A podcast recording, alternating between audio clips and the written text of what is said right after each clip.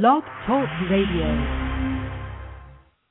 Psalm 82, a psalm of Asaph.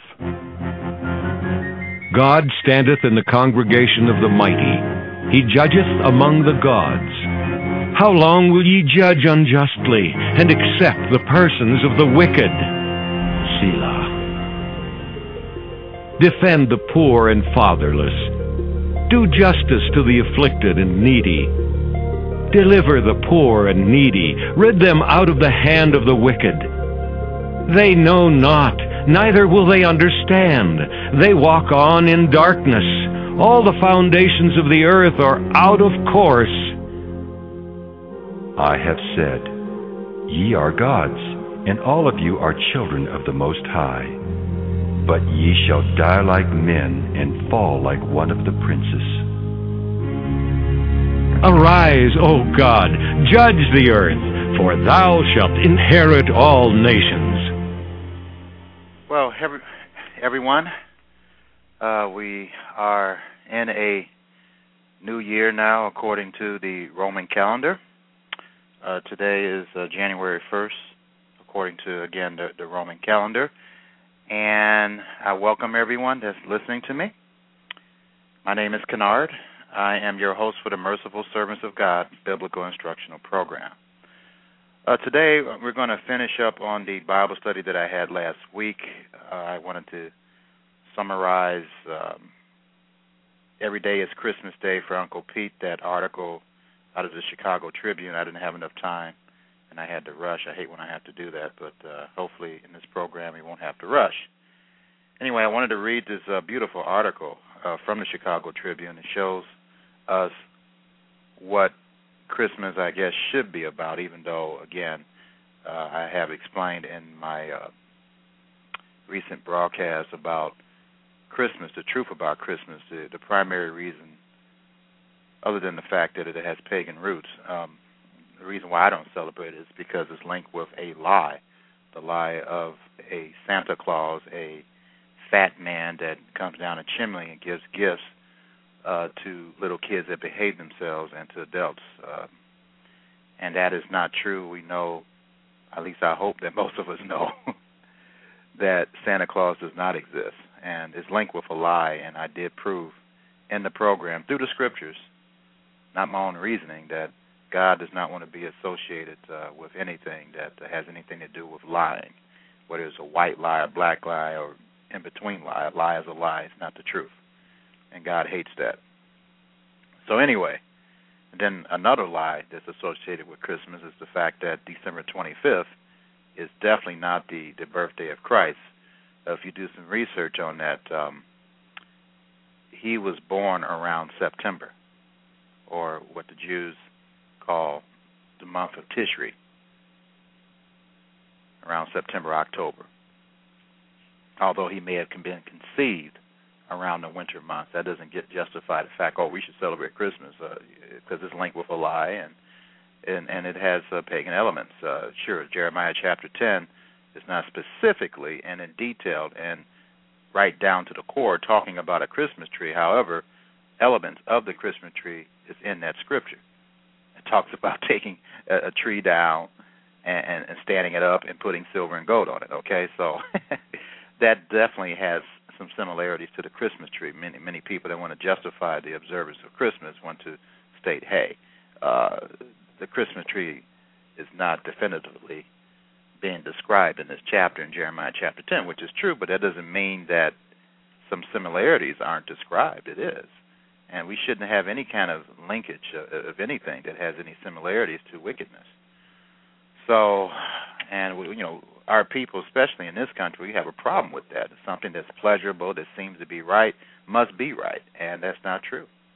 The Bible reveals to us what's right and what's wrong, and we need to obey that. Anyway, let me read this article, most of it anyway, about what the spirit of giving should be about. It shouldn't be just on one day, even though I did explain in my last program that and I think the previous one about the truth about Christmas, we spent, according to the uh, retail uh, National Retail Association, we spent um, close to 450 billion dollars with a B, billion dollars on Christmas, and I, I did state, uh, I, I actually state this many times in my program. It only take about twenty billion dollars. That's with a B to eliminate uh, poverty in this country, and it'll it'll take an additional forty-seven billion dollars. That's what would be to eliminate starvation, uh, illiteracy, uh, health care for all. We would have all that worldwide.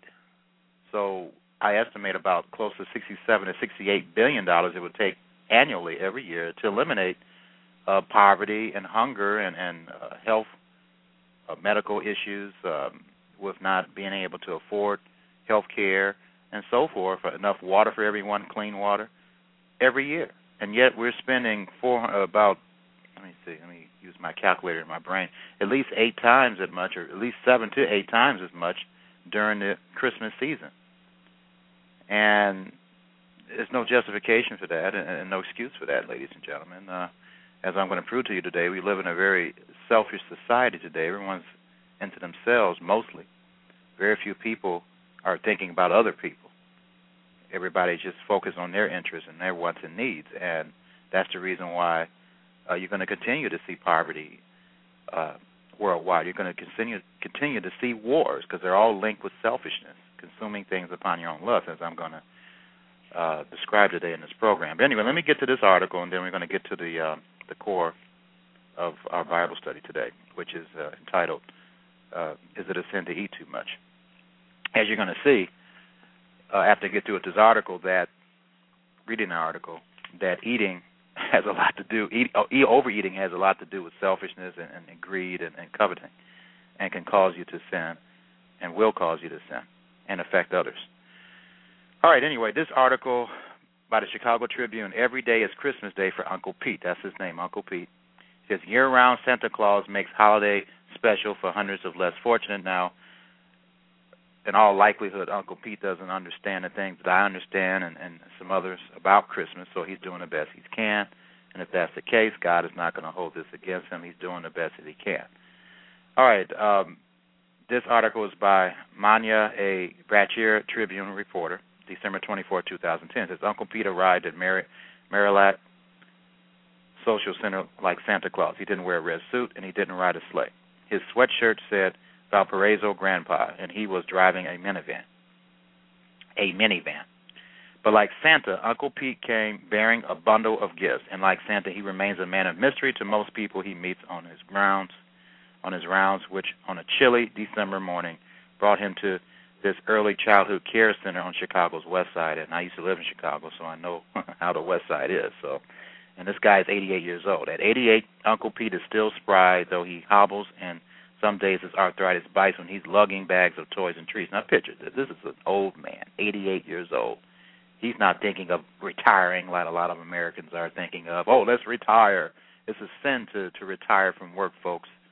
And I understand retiring from the institutionalized slavery that many Americans are under, you know, going to to work and coming home, and and many Americans, because of lack of knowledge, are are working jobs they don't like, or uh, did not have the proper foundation uh, to be able to uh, get the proper education based on what they really are interested in to enjoy their jobs. And you know, God wants us to enjoy our jobs, and there's a way to do that. And, and if those listening to me desire to, if you if you have a crummy job right now and, and you don't like it, uh, please email me at kennard at mercifulservantsofgod.com, and uh, I can counsel you on, on how to, how to find uh, the right type of job, and also counsel you on career development, on finding out where your real vocational interests are. And then once you find that out, what you do is get the required education to produce what I call a livable underscore or, or underline that livable income where you can pay your bills and have some money left over to help yourself and others. That's the goal financially, or should be anyway. Anyway, this guy is 88 years old, and it's just it's amazing here. As volunteers plucked packages out of a giant black bag, Uncle Pete proudly watched the children wriggle on the rug and rattle their packages until his eyes rested on the five-year-old who sat empty-handed and forlorn. You're coming up real soon, he assured her, patting her on the back with a trembling hand. Two minutes later, Uncle Pete delivered a pile of presents into her arms, and her worry dissolved into a smile. When teacher Tisha Williams spontaneously threw her arms around him in thanks, Uncle Pete's eyes welled up with tears. This is what it's all about. And he's right. He said in a broken whisper, it's about helping people. And in Ephesians 4, verse 28, it says the reason why you work is so that you can provide for those who are in need. And he understands this, and that's, this is what pure religion is all about. Leading up to Christmas, Uncle Pete diligently collected toys, coats, and names of children who should receive them. Naughty or nice, it didn't matter. Uncle Pete knew they deserved Christmas. He's our own secret Santa all year round, Maureen Halligan, Executive Director of Marillac Social Center, a West Side collaborative that offers a shelter for women and children, senior center, and early childhood education.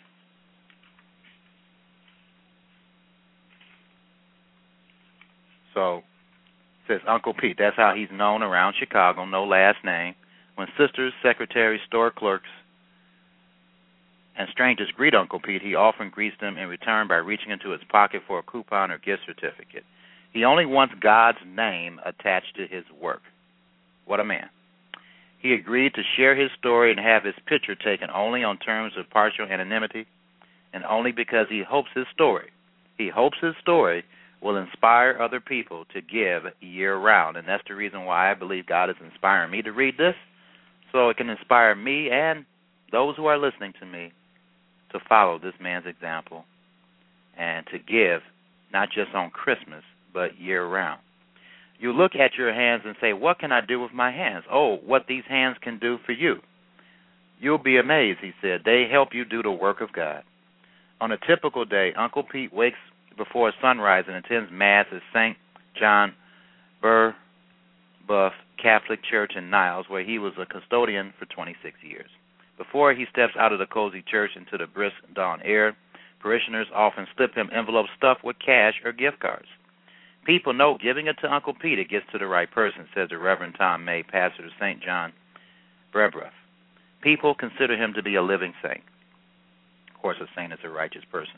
I find a man to be totally amazing. If you are a Christian, you should be concerned about the poor. True, true, true. He takes it to a whole other level. That's true as well. Just as the sun creeps over the horizon, Uncle Pete, Uncle Pete, and a volunteer chauffeur hop into his minivan and start making the rounds, feeding the homeless, dropping off diapers, distributing coats, delivering pastries and produce to a home for elderly nuns from Rogers Park to the west side. Armed with a clipboard, he checks each stop off his list and barks out directions to the next. Pete brings Christ to people uh, today, May said. He is Christ to those people, truly living out his faith, one based in service to others. And that's, again, that's what life is all about, ladies and gentlemen service to others. Raised the youngest of eight during the Great Depression, Uncle Pete learned at an early age that one doesn't have to be wealthy. Let me underscore this. One doesn't have to be wealthy to serve others when the family prepared baskets of food for the poorest parishioners at Queen of Angels Catholic Church. A call to the priesthood lasted through World War II, but it faded once he returned home. He met and married his wife and moved to the north suburbs to start a family. The disappointment of discovering they couldn't bear children still brings tears to his eyes. The joy they felt when they received their adopted son and daughter still moves him to tears too. They adopted their son from Catholic Charities in 1955. Three years later, they arrived at St. Vincent de Paul Chapel, where Uncle Pete watched as a nun leaned over the communion rail and placed their new infant daughter in her new brother's arms. We could never repay Catholic Charities for what they gave to me. Those two lives, he said. Not long after he became a father, Uncle Pete lost his job when the factory where he worked on Chicago's west side closed. When the priest of a new Niles parish under construction discovered Uncle Pete was out of a job, he offered him one. Uncle Pete served as St. John Brebeuf Church and school uh, custodian for 26 years. Working at St. John Brebeuf with children, that was the biggest blessing I ever had, he said. It was also a way to fulfill that calling he felt years ago because God had always provided. Uncle Pete devoted his life to providing for others, dozens, hundreds, thousands of others while preserving their dignity. He approaches life, I think, as if everyone is family. Well, the Bible says that. we all come from God. God created us through one man.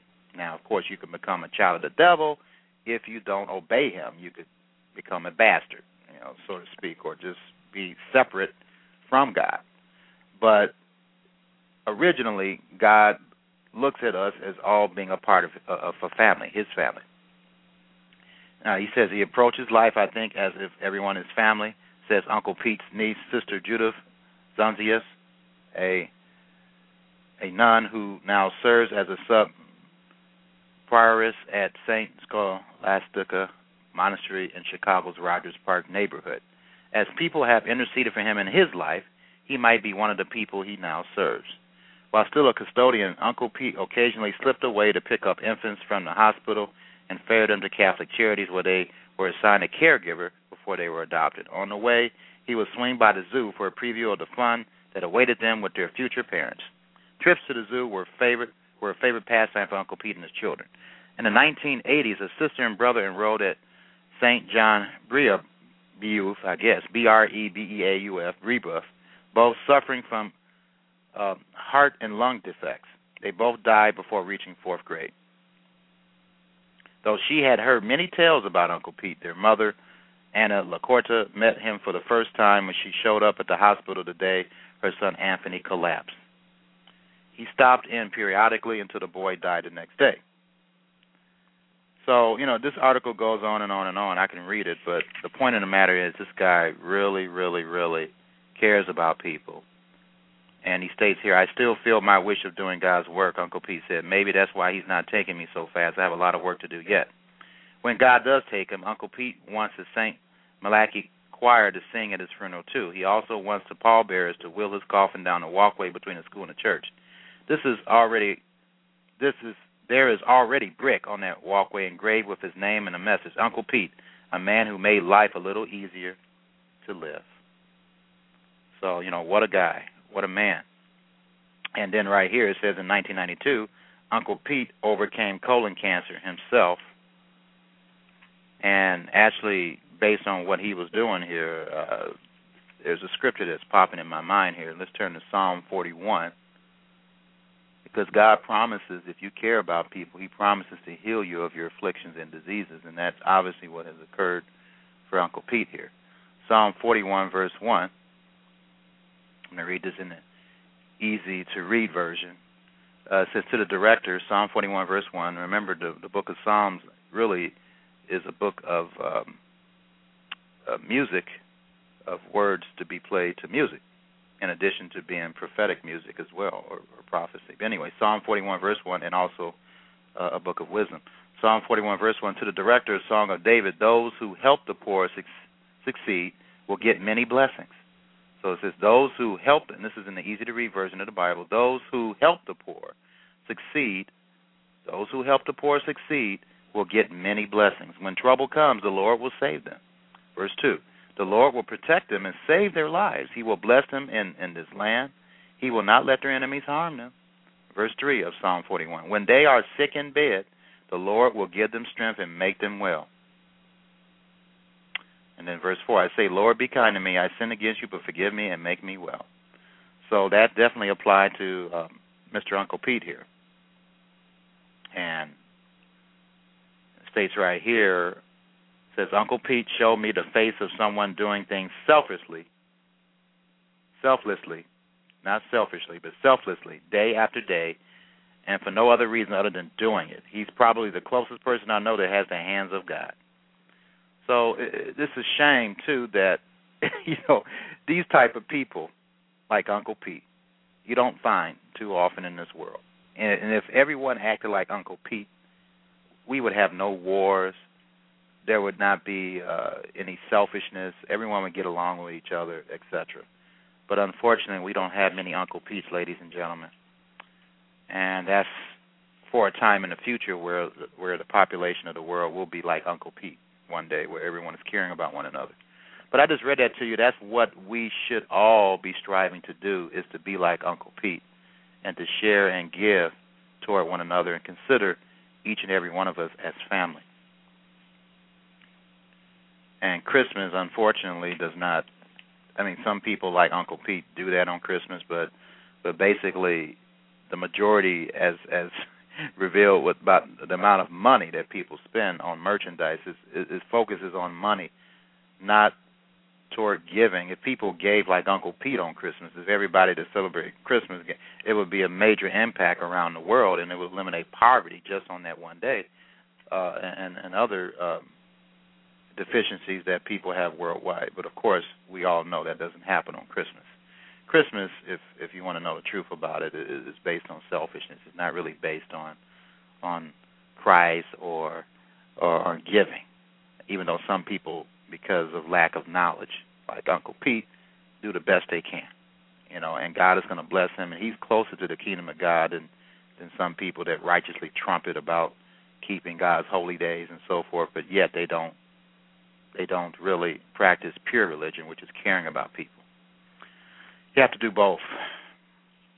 But for those people that don't don't keep the Sabbath or the holy days, God, because of ignorance and don't they don't know any better, God's not going to hold it up. Again, you're only responsible for what you know. You're only responsible for what you know. So anyway, let's get to the the title of this Bible study. To focus on the title is Is it wrong to eat too much? And I did talk about in Leviticus 19 verse 18. It states that we should learn to love our neighbors as we love ourselves. And then I quoted last week about the fact that God wants us to take care of our bodies because if we don't, He will destroy us. Uh, in 1 Corinthians chapter 3, verse 16 to 17, and then uh, 1 Corinthians chapter 6, verse 19 to 20. I quoted those scriptures last week. Now, one of the things that I'm starting to realize now uh, about being a glutton or eating too much it can cause you to turn away from God.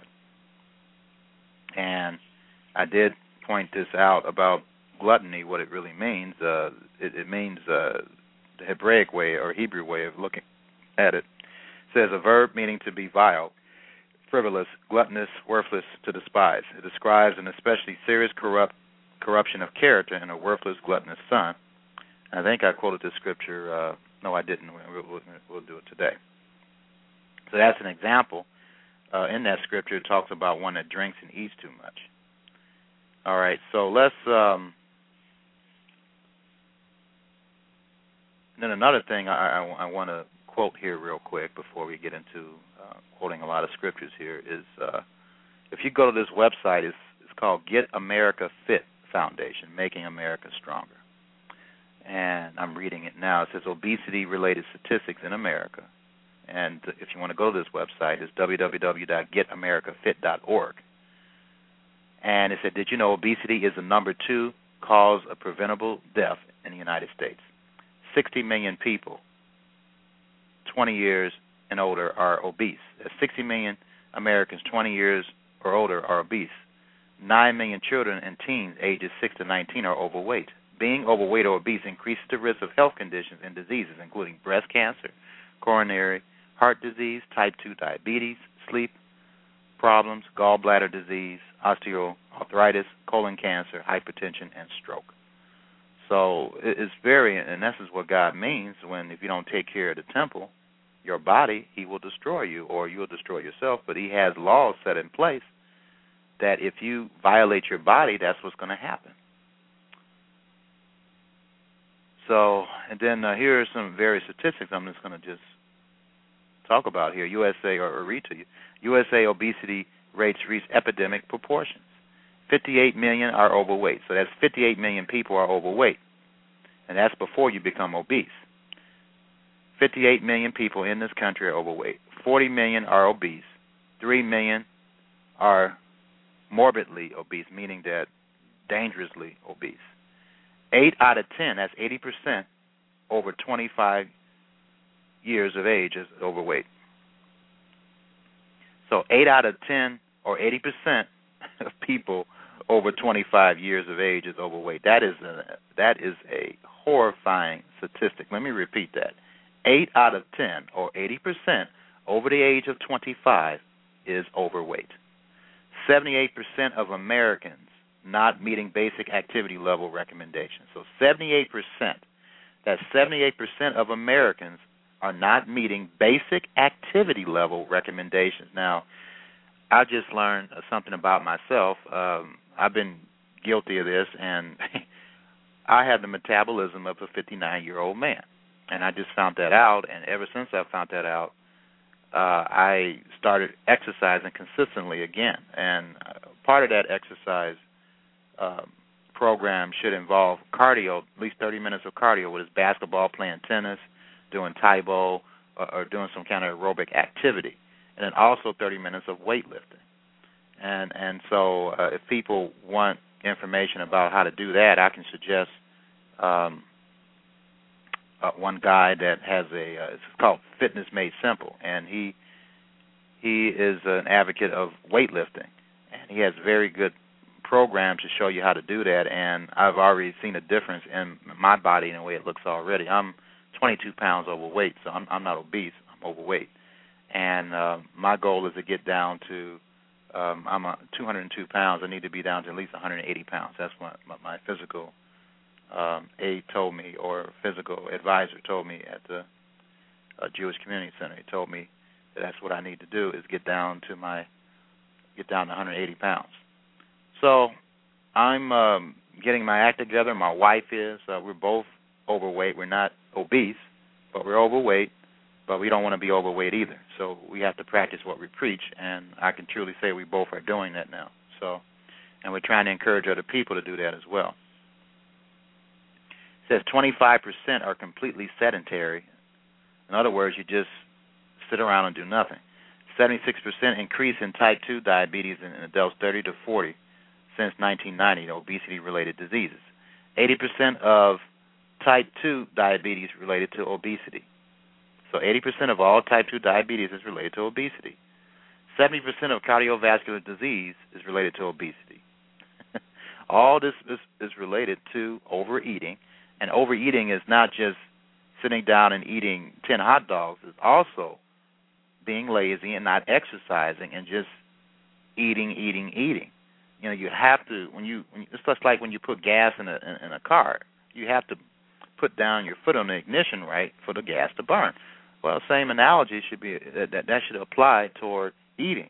You just can't just eat and just sit around and be uh sedentary. You can't you can't do that. You can't do that. You're going to kill yourself. It says 40% breast and colon cancer diagnosed among obese individuals. So anyway, this is all bad news, ladies and gentlemen. We are, are just here, here's here's the cost right here. It says uh, obesity-related disease costs overwhelm healthcare system. Type 2 diabetes is $63.14 billion. Osteoporosis is $17.2 billion. Hypertension, $3.23 billion. Heart disease, $6.99 billion. Postmenopausal breast cancer, $2.32 billion. Colon cancer, $2.78 billion. And then uh, endometrial cancer, $790 million. That's with an M. And then right here, the cost of lost productivity because of um, obesity or being overweight. Work days lost, $39.3 million. Physician office visits, $6.7 million. And it just goes on and on and on here. And uh, right here it says 25% of all white children overweight uh, 2001, 33% African American Hispanic children overweight 2001. So it, it's just it's just a sad case, folks, and we are really, really, really in a serious situation here as far as our health.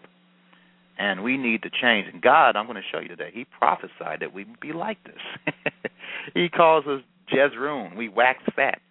And and that's the kind of people that we are today. I mean, we we are most of us past 25 years old are overweight.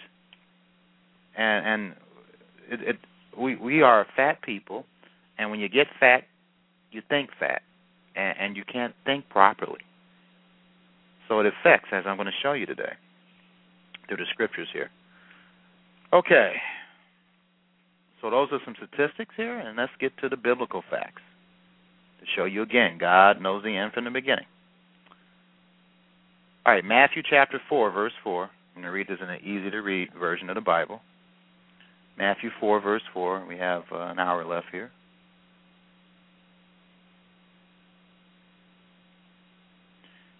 It says, Jesus answered him, and it's an easy to read version of the Bible. I'll tell you if I'm using another version.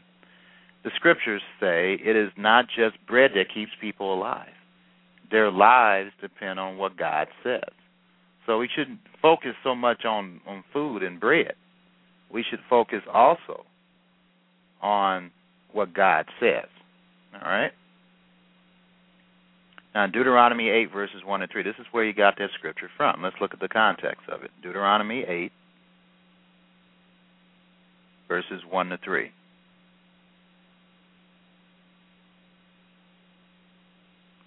Deuteronomy 8, verses 1 to 3. In the easy to read version of the Bible, you must obey all the commandments that I give you today, because then you will live and grow to become a great nation. You will get the land that the Lord promised to your ancestors. In verse 2, and you must remember the entire trip that the Lord your God has led you through these 40 years in the desert. He was testing you. He wanted to make you humble. He wanted to know what is in your mind or heart. He wanted to know if you would obey his commands. Verse 3 of Deuteronomy chapter 8 He humbled you and let you be hungry. Yes, God sometimes will do that to wake us up. Then he fed you with manna, something you did not know about before. It was something your ancestors had never seen. Why did the Lord do this? Because he wanted you to know that it is not just bread that keeps people alive. People's lives depend on what the Lord says. And that's where Christ got that from. Okay. Deuteronomy chapter 6, starting in verse 1.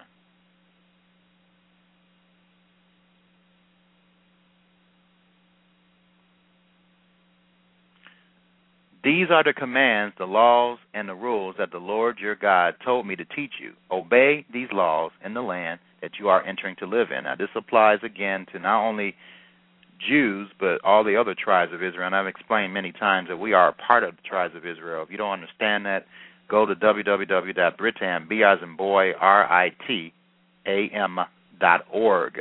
One of the characteristics of the people of Israel is that we're fat. and we are fat people, folks. And, and fat and rich. There's no other people on the planet Earth that describes that uh, that fits that characteristic other than us. We're fat and we're rich the Britons, the people in northwestern Europe, and, and the United and Americans and, Canadians fit that description perfectly. All right, Australians and uh, South Africans, New Zealand folks. Anyway, verse two. You, I just described to you all the richest regions of the world. Verse 2 You and your descendants must respect the Lord your God as long as you live. And let's understand, too, Another characteristic is the fact that Bible is distributed the most among those regions around the world as well. Anyway, you and your descendants must respect the Lord your God as long as you live. You must obey all his laws and commands that I give you. If you do this, you will have a long life in that new land. Israelites, listen carefully and obey these laws. Then everything will be fine with you. You will have many children, and you will get the land filled with many good things, just as the Lord, the God of your ancestors, promised. Listen, people of Israel, the Lord is our God, the Lord is the only God. You must love the Lord your God with all your heart, with all your soul, and with all your strength. Always remember these commands that I give you today. Be sure to teach them to your children. Talk about these commands when you sit in your house, and I know Americans don't do this, most of them. And when you walk on the road, talk about them when you lie down and when you get up tie them. We, you know what we do? in comparison to this, we look at the television like this. We talk about the television when we sit down and when we rise up. and that, that, we don't focus on God's commandments like that. Verse eight, or entertainment. That's that's what we focus on. Or movies. Tie them on your hands and wear them on your foreheads to help remember my teachings. People get all upset about, oh, that's extreme, but they don't think it's extreme to look at movies for several hours during the day, or uh uh, talk about those things uh, when they rise up and when they sit down. But when it talks about God's law, oh, that's extreme. Anyway, verse 9 Write them on the doorposts of your house and on your gates. Well, I see graffiti and and uh, all gang symbols on on viaducts and and and, uh, and people uh, do all kinds of things uh, in violation of this. But of course, they wouldn't write God's commandments on the doorposts of their houses and their gates. Oh, forbid. Verse 10 The Lord your God made a promise to your ancestors, Abraham, Isaac, and Jacob. You know, Abraham, Isaac, and Jacob is the model family. Abraham is our example. Isaac and Jacob. That's why God talks about them so much because all three of them did the best they could to obey God, and God was pleased. That's the reason why He always talks about, "I'm the God of Abraham, Isaac, and Jacob." If you want to know how to raise a family, if you want to know how to care about people, and do it the right way, study the lives of Abraham, Isaac, and Jacob. Anyway, He promised to give you this land, and He will give it to you. He will give you great and rich cities that you did not build. He will give you houses full of good things that you did not put there. He will give you wells that you did not dig. He will give you vineyards and olive trees that you did not plant, and you will have plenty to eat. This applies to anyone around the world if you just obey His law, because He plays no favorites. Uh, Deuteronomy 6, verse 12. Be, but be careful. Don't forget the Lord. You were slaves in Egypt, but He brought you out of the land of Egypt. Now, Egypt is a type of the world as well. Verse 13 Respect the Lord your God and serve only Him. You must use only His name to make promises. You must not follow other gods. You must not follow the gods of the people who live around you. The Lord your God is always with you, and He hates for His people to worship other gods. So if you follow those other gods, the Lord will become very angry with you. He will destroy you from the face of the earth. You must not test the Lord your God like you tested him at Massah and uh, we, we're going to go over that what happened there. Um, yeah, after I get through reading this, it says you must not test the Lord your God like you tested him at Massah. You must be sure to obey the commands of the Lord your God. You must follow all the teachings and laws he has given you. Now, it's interesting that what he's talking about, what happened at Massah, is related to uh, a physical substance to, to maintain us, which is water. So let's turn to uh, Exodus chapter 17.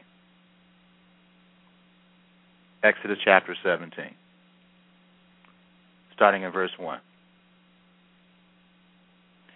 And an easy to read version of the Bible. The Israelites left the western Sinai desert. They traveled all together from place to place as the Lord commanded. They camped at Rephidim, but there was no water for the people to drink. So what did the people do? They start complaining. Verse 2. So they turned against Moses and started arguing with him. They said, Give us water to drink. Moses said to them, Why have you turned against me? Why are you testing the Lord? Verse 3. But the people were very thirsty, so they continued complaining to Moses. They said, Why did you bring us out of Egypt? Did you bring us out here so that we, our children, and our cattle will all die without water? So Moses cried to the Lord, What can I do with these people? they are ready to kill me. The Lord said to Moses, Go before the Israelites. Take some of the elders of the people with you. Carry your walking stick with you. This is the stick that you use when you hit the Nile River. Okay, and then I will stand before you on a rock at Horeb. Hit that rock with the walking stick, and water will come out of it. Then the people can drink. Moses did these things, and the elders saw it. Moses named that place Meribah and Massah because this was the place that the Israelites turned against him and tested the Lord. The people wanted to know if the Lord was with them or not. So God doesn't like to be tested. He doesn't like to be doubted, ladies and gentlemen, and that's an example. But I want to bring this out because it involves eating and drinking, okay, and in this case, water. But uh, you know, God doesn't want us focusing so much on that. He wants us to focus on Him and trust Him. And if we trust Him, He's going to provide all our needs. Numbers chapter 11. Numbers chapter 11. And here we go again. The people start complaining about food. Numbers chapter 11, starting in uh, verse, uh, well, I'll start in verse 1. Numbers chapter 11, verse 1, and this is going to be until verse 35. In the easy to read version of the Bible, the people started complaining about their troubles. And God does not like us complaining about our troubles, folks. He does not like that. Believe me, I know from experience. The Lord heard their complaints. He heard these things and he became angry. There we go. He becomes angry when we start complaining. Fire from the Lord burned among the people. The fire burned some of the areas at the edge of the camp. So the people cried to Moses for help. He prayed to the Lord, and the fire stopped burning. So, you know, it states in in in in the, in the Bible that God is a consuming fire, and, and and He is, ladies, ladies and gentlemen. And you just do not want to get Him angry. verse 2 of Numbers chapter 11. So the people cried to Moses for help. He prayed to the Lord, and the fire stopped burning. Verse 3 So that place was called Taberah. Taberah. The people gave the place that name because the Lord caused a fire to burn in their camp. The foreigners who had joined the Israelites began wanting other things to eat. Soon all the Israelites began complaining again. The people said, We want to eat meat. Verse 5.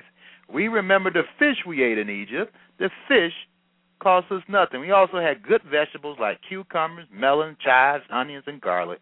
Verse 6 But now we have lost our strength. We never eat anything, only this manna. Verse 7 The manna was like coriander seeds, and it looked like sap from a tree. The people gathered the manna, then they used rocks to crush it and cooked it in a pot. Or they ground it into flour and made thin cakes with it. The cakes tasted like sweet cakes cooked with olive oil that tastes, and you know, I it's because of my spiritual growth I can say this, but if I was out in the desert and rescued like that, and I, all I had was that, I would do the best I can not to complain. I, I'm just glad I'm alive, but unfortunately, the Israelites didn't feel that way. The majority of them, anyway. Uh, verse nine: The manna fell on the ground each night when the ground became wet with dew. Verse 10 Moses heard the people complaining. People from every family were sitting by their tents and complaining. So the whole camp was complaining, basically.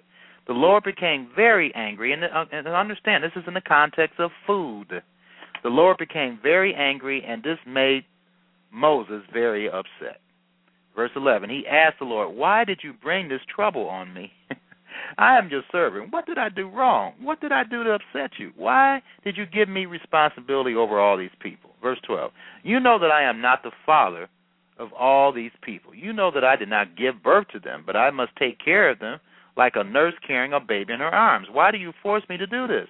Why do you force me to carry them to the land that you promised to our fathers? And, you know, you can talk to God like this, folks. I mean, you do it out of respect, but I, I do talk to God in a, um, let's put it this way, in a uh, bold way without getting him angry. At least I try not to get him angry. but this is a way to do it, and God understands. Hey, you know, He understands we're not Him. We're not perfect. Uh, we make mistakes, and and, we are uh, weak compared to Him. So He understands. He has compassion and mercy, and He did listen to Moses. Verse thirteen of Numbers chapter eleven says, "I don't have enough meat for all these people." And he knows that. God knows that. And they continue complaining to me. They say, Give us meat to eat. Verse 14 of Numbers. I cannot take care of all these people alone. The burden is too heavy for me. Verse 15. If you plan to continue giving me their troubles, kill me now. And I have actually asked God to kill me uh when I was um I think it was 16, 17 years old and I, I just didn't understand about a lot of things in life and I was at a crossroads and I said, Father, if you just if you don't reveal yourself to me, if you don't give me the ability to understand the Bible or just kill me. So I, I felt the same way Moses felt in Numbers 11 verse 15, if you plan to continue giving me their troubles, kill me. Even though I, that wasn't the reason why I wanted to kill. I wanted him to kill me because if you're just going to not just reveal yourself to me, then I, I'd rather not live. But anyway, if you accept me as your servant, let me die now. Then I will be finished with all my troubles. Uh, in a sense, I was troubled too, and, I wanted to die as well because I was troubled because my parents were telling me things and and and you know, bless their soul, they just didn't know any better, and I found out some of the things they told me wasn't true, and I I I just didn't understand that. I thought uh parents are, are supposed to tell you what's right, um, not tell you some things that are wrong, you know, and and I just don't understand. I understand it now, but I didn't understand it back then. Anyway, Numbers 11 verse 16. The Lord said to Moses, "Bring to me seventy of the elders of Israel. These men are the leaders among the people. Bring them to the meeting." tent, let them stand there with you. Then I will come down and speak with you there. The Spirit is on you now, but I will also give some of that Spirit to them. Then they will help you take care of the people. In this way, you will not have to be responsible for these people alone. So he had compassion and mercy on Moses. Verse 18 Tell the people this Make yourselves ready for tomorrow. Tomorrow you will eat meat. The Lord heard you when you cried out and said, We need meat to eat. It was better for us in Egypt, so now the Lord will give you meat, and you will eat it. Verse 19, you will eat it for more than one or two or five or ten or even 20 days. You will eat meat. You will eat that meat for a whole month until you are sick of it. This will happen to you because you complain against the Lord. He lives among you and knows what you need. But you cried and complained to him. You said, Why did we ever leave Egypt? So there, it wasn't a fact that their request was wrong; it was their attitude. They complained to him. They should have respectfully and humbly come to him with their request instead of why did you ever you know of course you know that would make anybody angry here you are getting these getting people out from a far worse situation than what they're in what they were in presently in, in, in the desert eating manna at least they weren't slaves anymore that's far worse being a slave than eating manna every day but they didn't understand that obviously and god got upset rightfully for that Numbers 11, verse 20. Moses said, There are 600,000 soldiers here, and you say, I will give them enough meat to eat for a whole month. And now Moses started doubting God now. Know, verse 22. If we were to kill all the sheep and cattle, that would still not be enough to feed this many people for a month. And if we caught all the fish in the sea, it would not be enough for them. Verse 23. But the Lord said to Moses, Don't limit my power. You will see that I can do what I say I can do verse 24. So Moses went out to speak with the people. He told them what the Lord said. Then he gathered 70 of the elders together and told them to stand around the tent. Verse 25 of Numbers. Then the Lord came down in the cloud and spoke to Moses. He put on the 70 elders some of the same spirit that was on Moses. After that spirit came down on them, they began to prophesy, but that was the only time they ever did this. Verse 26 Two of the elders, Eldad and Medad, did not go out the tent. Their names went on on, were, uh, were on the uh, list of elders, but they stayed in the camp. But the Spirit also came on them, and they began prophesying in the camp. Verse 27 A young man ran and told Moses. The man said, Eldad and Medad are prophesying in the camp. Joshua, son of Nun, said to Moses, Moses, sir, you must stop them. Joshua had been Moses' helper since Joshua was a boy. But Moses answered, Are you afraid the people will think that I am not the leader now? I wish that all Lord's the Lord's people were able to prophesy or preach. I wish that the Lord would put his spirit on on all of them. What an attitude that Moses had. Anyway, verse 30. Then Moses, he didn't want to be the top honcho. He wanted help. He wanted to be have assistance. Anyway, Numbers 11, verse 30. Then Moses and the leaders of Israel went back to the camp. Then the Lord made a powerful wind to blow in from the sea, and it blew quail into into the uh, the area around the camp. There were so many birds that the ground was covered. They there were about three feet deep on the ground. There were quail in every direction as far as a man can walk in one day. They went out and gathered quail all that all day. Now look at their attitude here, the, the attitude of lust and coveting. Numbers 11 verse 32. They went out and gathered quail all that day and all that night. So they worked during the day and the night. There's 12 hours in the day and 12 hours in the night. And they gathered quail all the next day too. The smallest amount anyone gathered was 60 bushels. Then the people spread the quail meat all around the camp to dry in the sun. People began to eat the meat, but the Lord became very angry. He became angry with their lustful attitude, like like food was the most important thing in their entire lives, you know. And while the meat was still in their mouths, before the people could finish eating it, the Lord caused the people to become very sick and die. So the people named that place Kibroth Hattaavah, because they there they buried those who had the strong desire for meat, and I would say an unhealthy desire because they were just going nuts because of food. So you know, you know that God does not want us to lust for food like that, like it's the most important thing in the world. And God did not like that. That's the reason why I had to read this scripture because it shows that God wants us to eat, but He doesn't want us to eat like that, like like food is the most important thing in the world. And when people overeat, that's their attitude about food. It's the most important thing in the world so much that they sin in the process. They they covet. They have the wrong type of desire for food. And Deuteronomy chapter 32 verses 14 to 20. I have to speed it up here a little bit here. Deuteronomy 32. Now, I just want to remind you that this is a prophecy for the end time because he told Moses here, let's see, in, in verse 31 of Deuteronomy.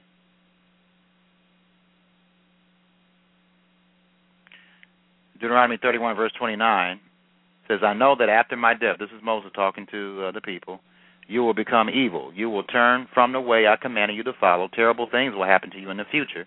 And then in, in the uh, Hebraic version and, and uh, King James version says in the latter days, which is uh, a phrase talking about the times that we're living in today. Terrible things will happen to you in the future because you want to do what the Lord says is wrong. Because you want to do what the Lord says is wrong. You will make him angry because of the evil things you do. So all the Israelites were gathered together, and Moses sang this whole song for them. And this is a song, but it's a prophetic song for the end times and for their times leading up to the end times. All right. In Deuteronomy 32, verse 1, it says, Skies, listen, and I will speak. Earth, hear the words of my mouth. So this is a message for all of mankind. So now that we have the context here, let's go to Deuteronomy chapter 14. I'm going to make a point here in the easy to read version of the Bible. It says he gave his people butter from the herd and milk from the flock. He gave them lambs and goats. They had the best rams of Bashan and the finest wheat. They drank the best wine made from the juice of red grapes. And that really is a good description of America and the British Commonwealth of Nations. We have the most resources in the entire world combined verse 15 of Deuteronomy chapter 32. But Jeshurun became fat and kicked like a bull. Yes, you people were fed well and became full and fat. they left the God who made them, and that's what obesity and overweightness can do, ladies and gentlemen. It can make us take God for granted. They ran away from the rock, that's another name for Yeshua, who saved or Jesus, who saved them. Verse 16 they made him jealous by worshiping other gods. They made him angry with those disgusting idols. They offered sacrifice to demons, gods that are not God. These were new these were new gods they had not known before, gods their ancestors never knew. You people left the rock who made you. You forgot the God who gave you life. And this is in the context of being fat, ladies and gentlemen. I just want to highlight that for you. And uh, the Lord saw this and became upset. His sons and daughters made him angry. He said, I will turn away from them. Then let's see what happens. They are rebellious people. They are like children who will not learn their lessons. They made me jealous with things that are not really gods. They made me angry with their worthless idols. So I will use people who are not really a nation to make them jealous. I will use a worthless nation to make them angry. It says, My anger will burn like a fire burning down to the deepest grave, burning the earth and all it produces burning deep down below the mountains. And you know that's sad, but you know God is very serious about uh, people and their attitudes about food. And, and one of the things that He doesn't want any of us to do is forget to obey Him. You know, and and when we have blessings and so forth, and and and uh, we, we forget him. He doesn't want that. And that's what happens generally when Uh, we have the things that we need. We we tend to forget God. And that's not right. That's not right.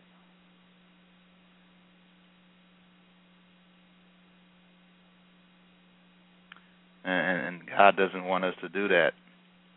I'm trying to find a scripture here where it specifically talks about that.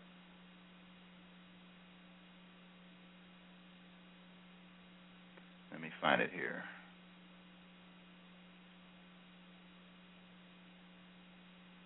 I think I already read it.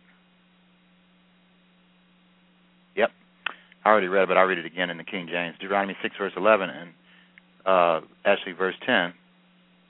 And it shall be when the Lord thy God shall have brought thee into the land which he, and this is in the King James Version, in which he swore unto thy fathers, to Abraham, to Isaac, and to Jacob, to give thee great and goodly cities which thou buildest not, and houses full of good things which thou fillest not, and wells digged, and which thou diggest not, vineyards and olive trees which thou plantest not, when thou shalt have eaten and be full. Then beware. That's when you need to beware when you have got everything and and your and all your needs are satisfied. And then of course he ended here. He says, "When thou shalt have eaten and be full, then beware lest thou forget the Lord, which brought thee forth out of the land of Egypt from the house of bondage. So being a glutton, overeating has something to do with causing you to forget the Lord and not having the willingness to obey Him. Deuteronomy chapter 21, verse 20. Deuteronomy chapter 21, verse 20. In the easy to read version of the Bible. says, they must say to the leaders of the town, okay, this is about the, the rebellious son and the fact that there is a law if a son was this rebellious that there was an option to kill him if if, he was this rebellious but but this this would have to be an extreme case and of course we can't implement these laws today because people aren't uh in this country and worldwide aren't keeping the Torah of God. But anyway, Deuteronomy 21 verse 20 uh verse 19 his father and mother must then take him to the leaders well, let's go to the let's look at the context here. Deuteronomy 21, verse 18, in the easy to read version of the Bible. A man might have a son who is stubborn and refuses to obey. This son does not obey his father and mother. They punish the son, but he still refuses to listen to them. So the context is, is it's the context of rebellion and stubbornness. Verse 19 His father and mother must then take him to the leaders of the town at the town meeting place. Verse 20 they must say to the leaders of the town, Our son is stubborn and refuses to obey. Our son is stubborn and refuses to obey. He does not do anything we tell him to do. He eats and he drinks too much.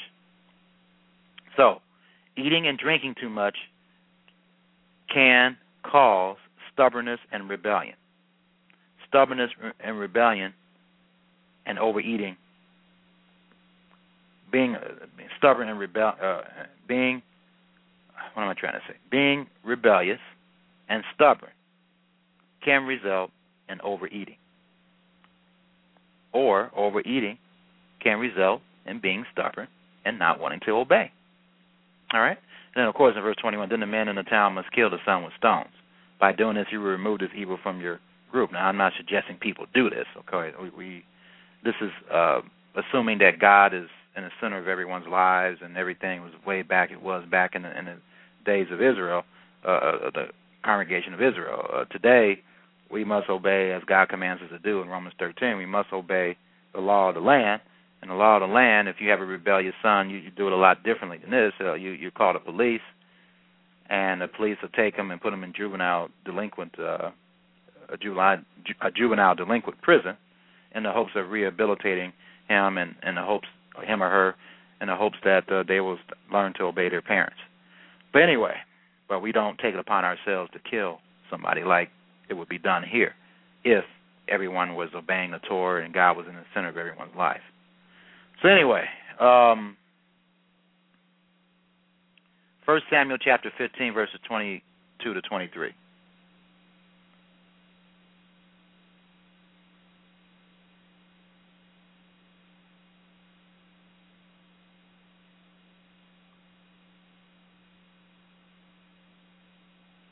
Okay, in the easy to read version of the Bible, 1 Samuel 15, verse 22. But Samuel answered, Which pleases the Lord more, burnt offerings and sacrifices, or obeying his commandments?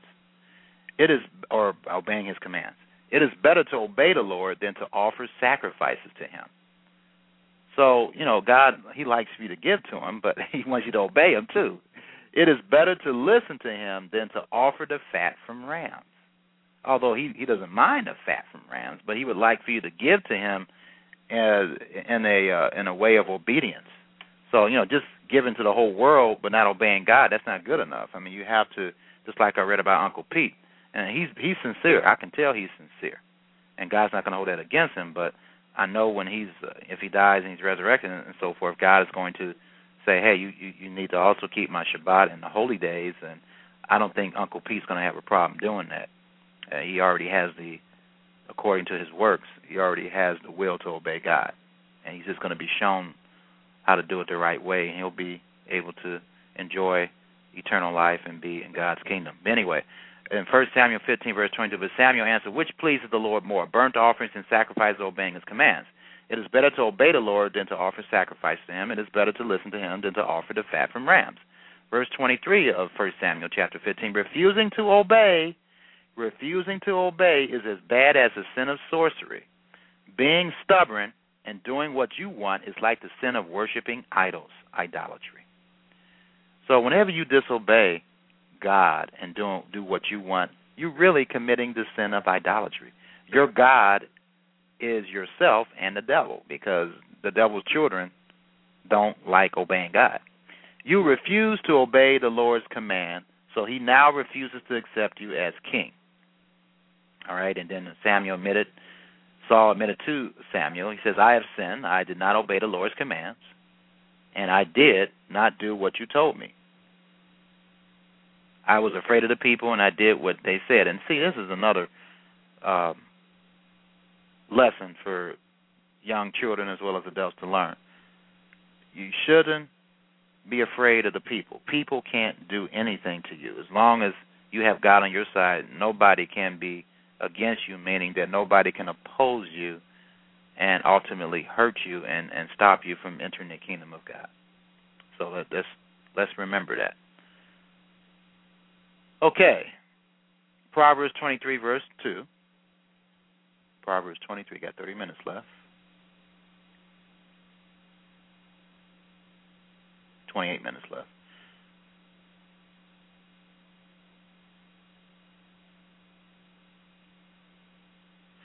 Proverbs 23, verse 2, in the easy to read version of the Bible never eat too much, even if you are very hungry. So that's a good rule. I know many health practitioners tell us this. They tell us never to eat too much, uh, even if we're hungry. And then in verse 3, says, Don't eat too much of his fine food. It might be a trick. And it's talking about something else here. But in verse 2, it says, Never eat too much, even if you are very hungry. That's, that's a good rule to follow. We should never eat too much. We should do, as Paul stated, everything in moderation, including eating uh, in verse 20 of 21 of this same uh, chapter in Proverbs, chapter 23. says, Don't make friends with people who drink too much wine and eat too much food. Verse 21 Those who eat and drink too much become poor. They sleep too much and end up wearing rags. And that's true. When you overeat, when you become just not not moving, not doing anything, eventually you'll I just read to you the diseases that are caused by that. How can you work when you're sick like that? When you, when you get all those type of diseases, eventually you're not going to be able to work, and that's what God's talking about here. Those who eat and drink too much become poor. They sleep too much and end up wearing rags.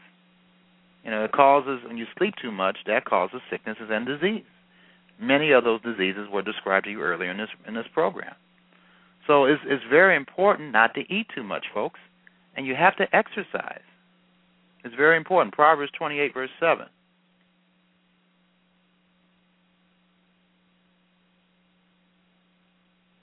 Proverbs 28, verse 7, it says, A smart son obeys the laws, or a smart anyone for that matter, but a son who spends time with worthless people brings shame to his father, and and God considers people that are gluttons, uh, eat too much, drink too much, are worthless. Verse 7, Those who keep the law is a son with understanding. This is in the, the um, reading this in the English Standard Version. Proverbs 28, verse 7. The one who keeps the law is a son with understanding, but a com- companion of gluttons shames his father. So we need to stay away from folks like that, ladies and gentlemen. That's not, all it's going to do is destroy us. Now, 2 Timothy chapter 3, verses uh, 1 to 9. Going to read this in the English, uh, no, in the easy read version of the Bible.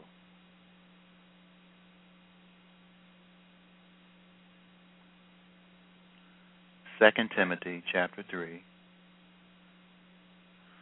and the uh, the uh, easy to read version of the Bible.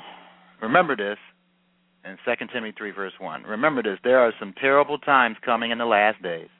Verse two: people will love only themselves and money, and that is if there's that is a perfect description of society today, ladies and gentlemen. People, most people only love themselves and money. They will be proud and boast about themselves. They will abuse others with insults. They will not obey their. And this is the first thing he mentioned that people will be lovers of themselves and money. They will not obey their parents. They will be ungrateful and against all that is pleasing to God. They will have no love for others and will refuse to forgive anyone. They will talk about others to hurt them or have no self control. They will be cruel and hate what is good. People will turn against their friends. They will do foolish things without thinking and will be so proud of themselves. Instead of loving God, they will love pleasure. That's the you know, they just love to feel good. They will go on pretending to be devoted to God, but they will refuse to let that devotion change the way they live. Stay away from these people. Okay? So that that is good admonition for everyone.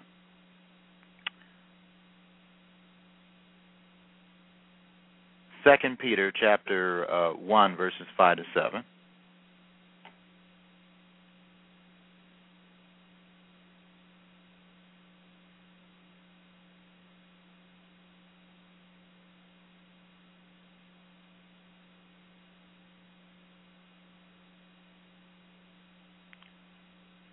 Says, Because you have these blessings, do all you can to add to your life these things. To your faith, add goodness. To your goodness, add knowledge.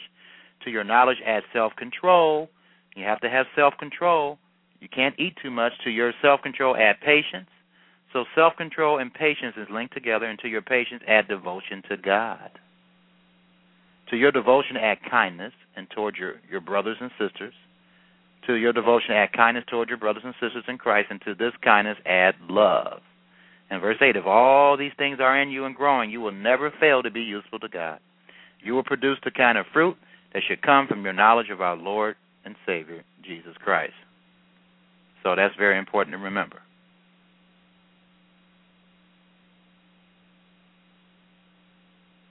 Also in Romans chapter 16, verse 8, Romans 16, verse 8,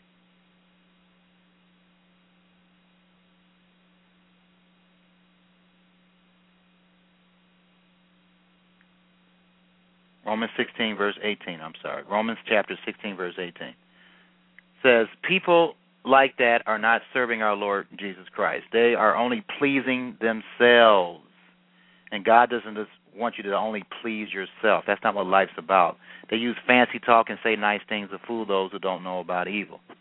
You know, and God doesn't want us to just please ourselves, ladies and gentlemen. It's not all about us and what we want. Uh, Philippians chapter 3, verse 19.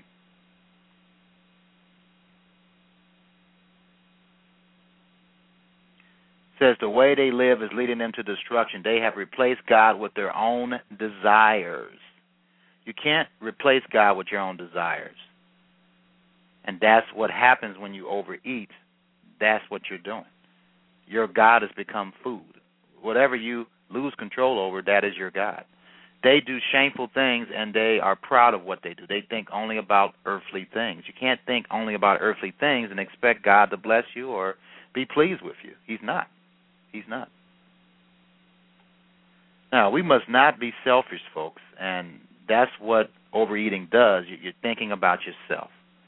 Uh, it's all you're thinking about is yourself.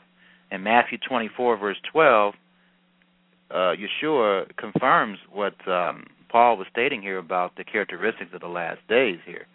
Matthew 24, verse 12.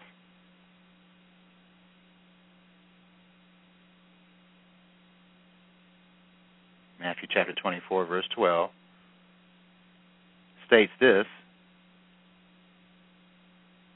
that there will be so much more evil in the world that the love of most believers will grow cold. Now, this this is not just people who aren't believers; these are people who are believers. It says in Matthew 24, verse 12, there will there was so much more there. Okay, Matthew 24, verse 12, in the, uh, the easy to read version of the Bible, there will so much more there will be, and this is, uh, need to correct this in this version. But anyway, there will be so much more evil in the world that the love of most believers will grow cold. And that's sad, ladies and gentlemen, but that's a description of, of what's going to occur here. Now, earlier than this, he had mentioned um,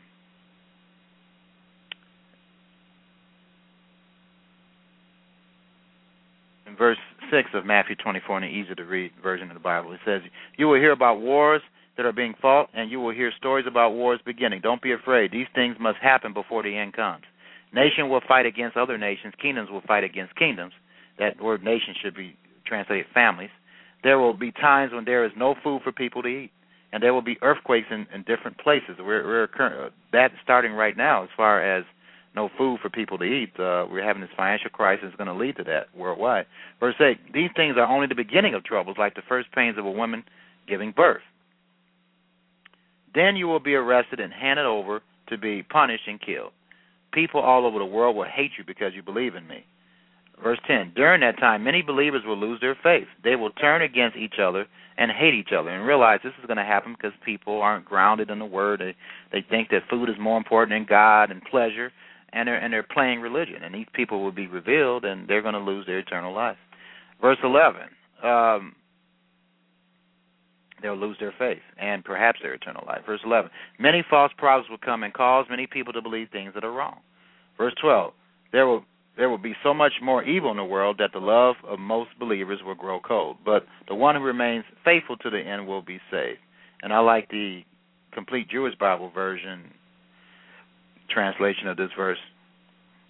Matthew 24 verse 12. And many people's love will grow cold because of increased distance from Torah. Torah is the is translated law of God in, in the Old Testament, but what it should be, it means uh, the teachings or doctrines of God, whatever God wants us to do, whatever God wants us to, to emulate or copy, or His teachings. In Romans 15, verse 1 to 3, Romans 15, verse 1 to 3, says in the uh, easy to read version of the Bible, some of us have no problem with these things, so we should be patient with those who are not so strong and have doubts. We should not do what pleases us. We shouldn't do what pleases us. Verse 2 But do what pleases them and is for their good. We should do whatever helps everyone grow stronger in faith. Verse 3 Even Christ did not live trying to please himself. That wasn't his whole focus to try to please himself. As the scriptures say about him, those people who insulted you have also insulted me. So we should live our lives trying to please others, not just ourselves, folks. Galatians chapter 6, verse 2. Help each other with your troubles. When you do this, you are obeying the law of Christ. So that's what it's all about, folks. We have to help each other. As a family, we must help each other as human beings. We all come from one blood. And we all should be children of God, but what can make us children of the devil if, if we don't want to obey God? Philippians chapter 2, verses 4 to 5. Don't be interested only in your own life, but care about the lives of others too. In your life together, think the way Christ, Jesus, thought. That's the way, and that's the way Christ did. Matter of fact, in the last uh, couple of verses in John, well, let's turn there. John chapter 21.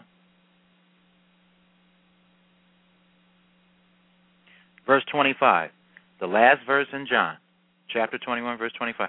There are many other things that Jesus did. If every one of them were written down, I think the whole world would not be big enough for all the books that would be written. The reason why that could be said is because Jesus did not think about himself only, he thought about other people. He came to serve, as he stated quite a few times in, the Gospels. He came to serve. He came to serve mankind. And that's the reason why that there wouldn't be enough books written of the many things that he did, because that's all he focused his time on. It was helping other people. And we have to to become like that. 1 Corinthians chapter 10 verse 24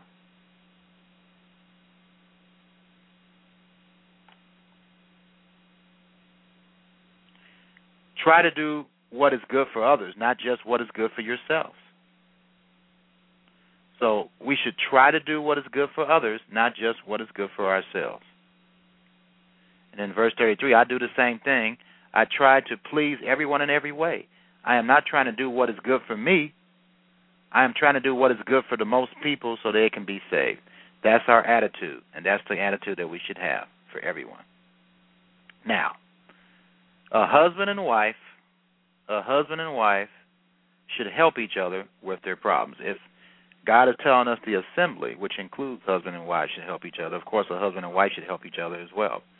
Now, I don't know if many of you realize this. I just realized this myself, just thinking about it. But the last name is a family name, according to Wikipedia.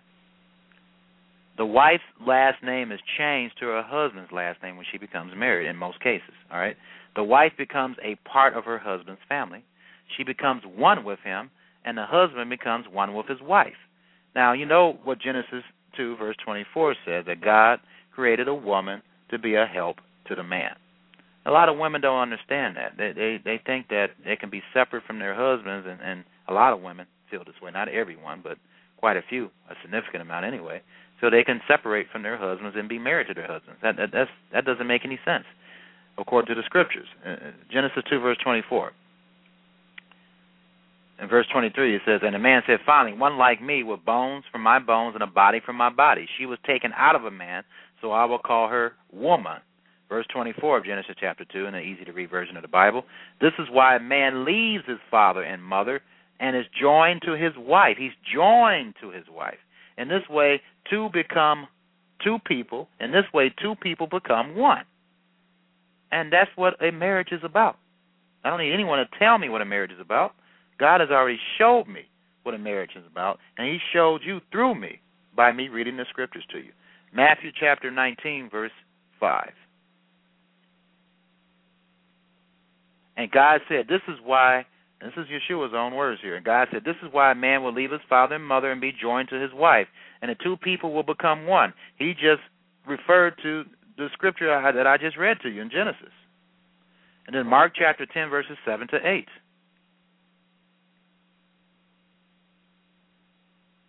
If I don't get through with this, I'll continue this uh, next week. Ma- uh, Mark chapter 10, verses 7 to 8. This is why a man will leave his father and mother and be joined to his wife, and the two people will become one, so they are no longer two, but one. Verse 9 God has joined them together, so no one should separate them. And that's, unfortunately, that is the, the type of attitude that many Americans have today in terms of marriage. If things don't work out, we want to separate. Or the wives or the husband, the husband can be just as selfish as the wife at times, they want to separate their income. No, you're joined together. Your income is not separate, it's together. Everything is together. You're one. And that is the biblical teaching on that, despite what anyone want to deceive you with. Ephesians 4, verses 9 to 12. No, not Ephesians, Ecclesiastes. Ecclesiastes, and here's another um, scripture that'll help you understand this. Ecclesiastes chapter 4, verses 9 to 12. Two people are better than one. That's a marriage. When two people work together, they get more work done. Verse 10 If one person falls, the other person can reach out to help. Ecclesiastes uh, 4, verses 9 to 12. If, well, I think it's more verses than that. Yeah, no, it's not. Ecclesiastes chapter 4, verses 9 and 12 in the easy read version of the Bible. Two people are better than one. When two people work together, they get more work done. Verse 10 If one person falls, the other person can reach out to help. And, you know, God stated that it wasn't good for man to be alone. That's why He created a woman through the man. Verse 10 If one person falls, the other person can reach out to help. But those who are alone, when they fall, have no one to help them. So when the wife is having problems, the husband helps her out when the husband's having problems, the wife helps the husband out. And together, together, they get more work done. Verse 11 If two people sleep together as a husband and wife, they will be warm. But a person sleeping alone will not be warm. Verse 12 An enemy might be able to defeat one person, but two people can stand back to back to defend each other. And three people are even stronger. They are like a rope that has three parts wrapped together. It is very hard to break. This this actually um, hints toward having a family. Um, my my family, I have my wife and my son. We're three, and if we all are together and stand together and work together, we'll accomplish a lot. But if we all go our separate ways and do what we want, we're going to have problems. That's that's with any type of group or team or family. Okay. Now I'm going to refer to this article. How much time do I have left? Not too much. Okay, ten minutes. This is article uh, that says, "Are you worse off than mom and dad?" Get this off of CNNMoney.com. You can just Google this. Are you worse off than mom and dad? And this is by uh, Jeannie Sahadi, CNN Money senior writer. Uh, this was written in New York back in 2003, September 11th, but uh, it applies today says if you feel oh this is written in September 11th oh 2003 not 2001 Um, if you feel like it's harder to provide the kind of middle class upbringing your kids and your parents gave you, you may be right. So it says if you feel like it's harder to provide the kind of middle class upbringing for your kids, for your kids that your parents gave you, you might be right. Well, it's not the fact that uh oh it says you may be right. You are right based on the the uh, context of the article. It says according to Elizabeth Warren and Amelia Warren, uh, Tagiai, Tyagi rather, co-authors of the Two Income Trap: Why Middle Class Mothers and Fathers Are Going Broke. Uh, that's a book. So it says uh, the two income trap. Why middle class mothers and fathers are going broke. The average two income middle class family today earns 75% more than the typical single income family did 30 years ago. But today's family, they say, ends up with less money for everyday living expenses and savings. And I'm not going to go into detail about that, but that tells you that unfortunately, in the light of Ecclesiastes 4, verse 9 to 12, two incomes are better than one uh, because of society the way it is today. Uh, most husbands and wives have to both work, although God never intended it to be that way. Uh, in Titus 2, verse 5, states the following here. Titus 2, verse 5, it says, uh, They will teach them to be wise and pure, to take care of their home, talking about the wives, to be kind and to be willing to serve their husbands. Then no one will be able to criticize the teaching God gave us. So a woman, a wife, should be willing to serve her husband. I was going to go into more detail about this, but that, that's in a future bro- pro- broadcast. I only have eight minutes left here. I have to get to the uh, what the type of craving we should have versus the wrong type of craving. First Corinthians chapter ten, verse six, or, or lusting or coveting. It states here in, a, in the easy to read version of the Bible. It says, "And these things and these things that happen are examples for us. It's talking about what the Israelites did. I read some of the things that they did. These examples should stop us from wanting evil things like those people did. If you want evil things, that's also the wrong type of desire. That's coveting in the wrong way. So you should not want evil things, ladies and gentlemen, or things that will harm people. Uh, in James chapter 1, verses 14 to 15.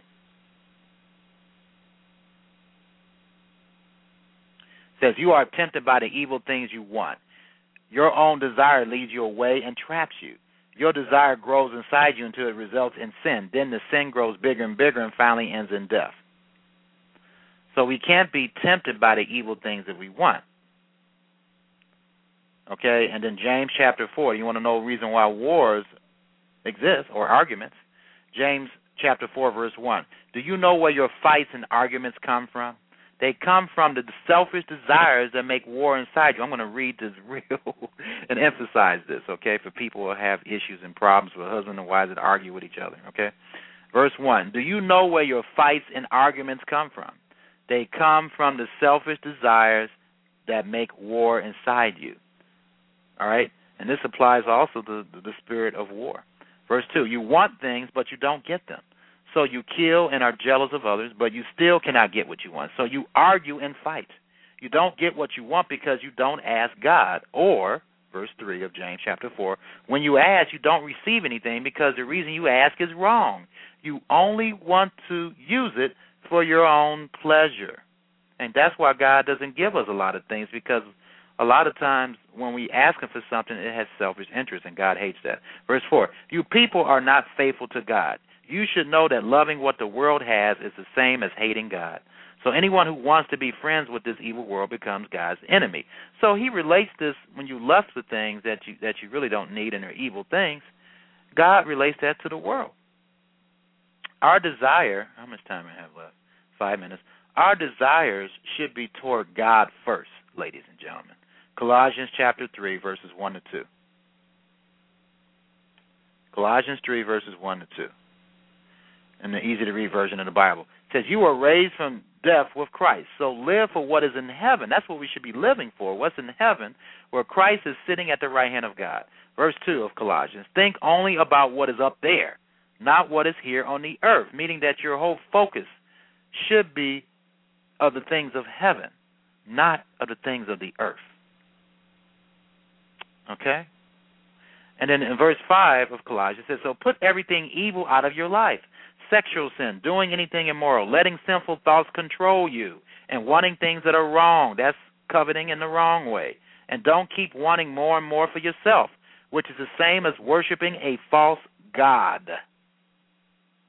That's what the easy to read version states there. And in Psalm 48 verse 2, if you want to think of physical things, God prefers you to think of these physical things. In Psalm 48 verse 2,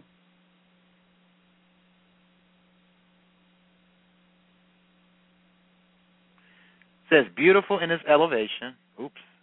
Easy to read version of the Bible. His city, which is Jerusalem. Okay, well, let's, let's start in verse 1. How much time do I have left here? Four minutes.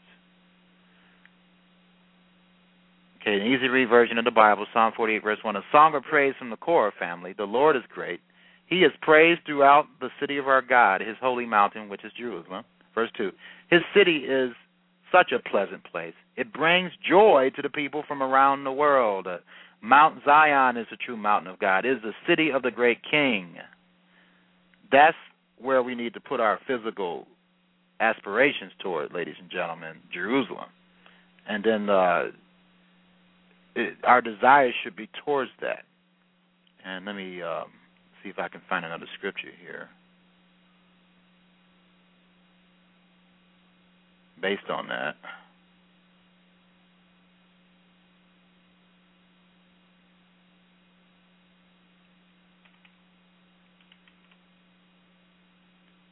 See.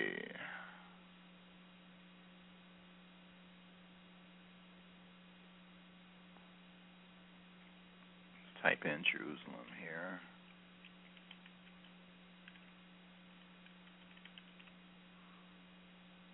And Psalms.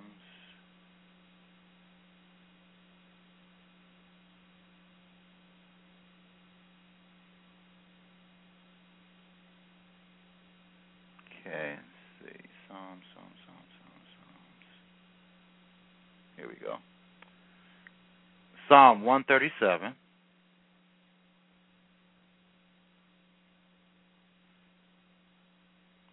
Psalm 137, verse 5, in the easy to read version about Jerusalem. If I ever forget you, may I never play a song again. If I fail to remember you, may I never sing again. I will always remember Jerusalem as my greatest joy.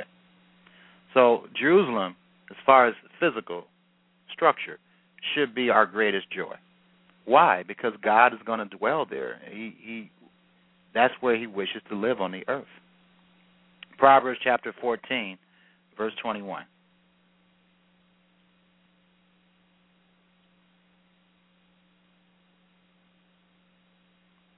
says it is wrong to say bad things about your neighbors. Be kind to the poor and you will be blessed. So that that is a something to really follow, ladies and gentlemen, and uh, it's very important to feel that way and, and, to and to care about people. And I was going to read this. Uh, how much time I have about how a good woman, a wife, should act toward her husband. It says in Proverbs 31 verse 10, an excellent wife who can find? She is far more precious than jewels. The heart of her husband trusts her, and he will have no lack of gain. She does him good and not harm all the days of her life. And if you just read the rest of this, it shows how a woman works together with her husband. Um, a good wife works together with her husband to please her husband and everyone else in the family. So, and this is Proverbs chapter 10, Proverbs chapter 31, verse 10 to 31. All right, so this concludes uh, this uh, Bible study. I will touch on some other things I didn't touch on next week. May God bless and keep you. And God willing, I will be with you next week. And remember, the new start time of this program is at 4 o'clock Eastern Standard Time. Thank you for listening, and may God bless and keep you. Malachi chapter 4 For behold, the day cometh that shall burn as an oven, and all the proud, yea, and all that do wickedly shall be stubble. And the day that cometh shall burn them up, saith the Lord of hosts, that it shall leave them neither root nor branch. But unto you that fear my name shall the Sun of Righteousness arise with healing in his wings, and ye shall go forth and grow up as calves of the stall and ye shall tread down the wicked. For they shall be ashes under the soles of your feet in the day that I shall do this, saith the Lord of hosts. Remember ye the law of Moses my servant, which I commanded unto him in Horeb for all Israel, with the statutes and judgments. Behold, I will send you Elijah the prophet before the coming of the great and dreadful day of the Lord. And he shall turn the heart of the fathers to the children, and the heart of the children to their fathers, lest I come and smite the earth with a curse.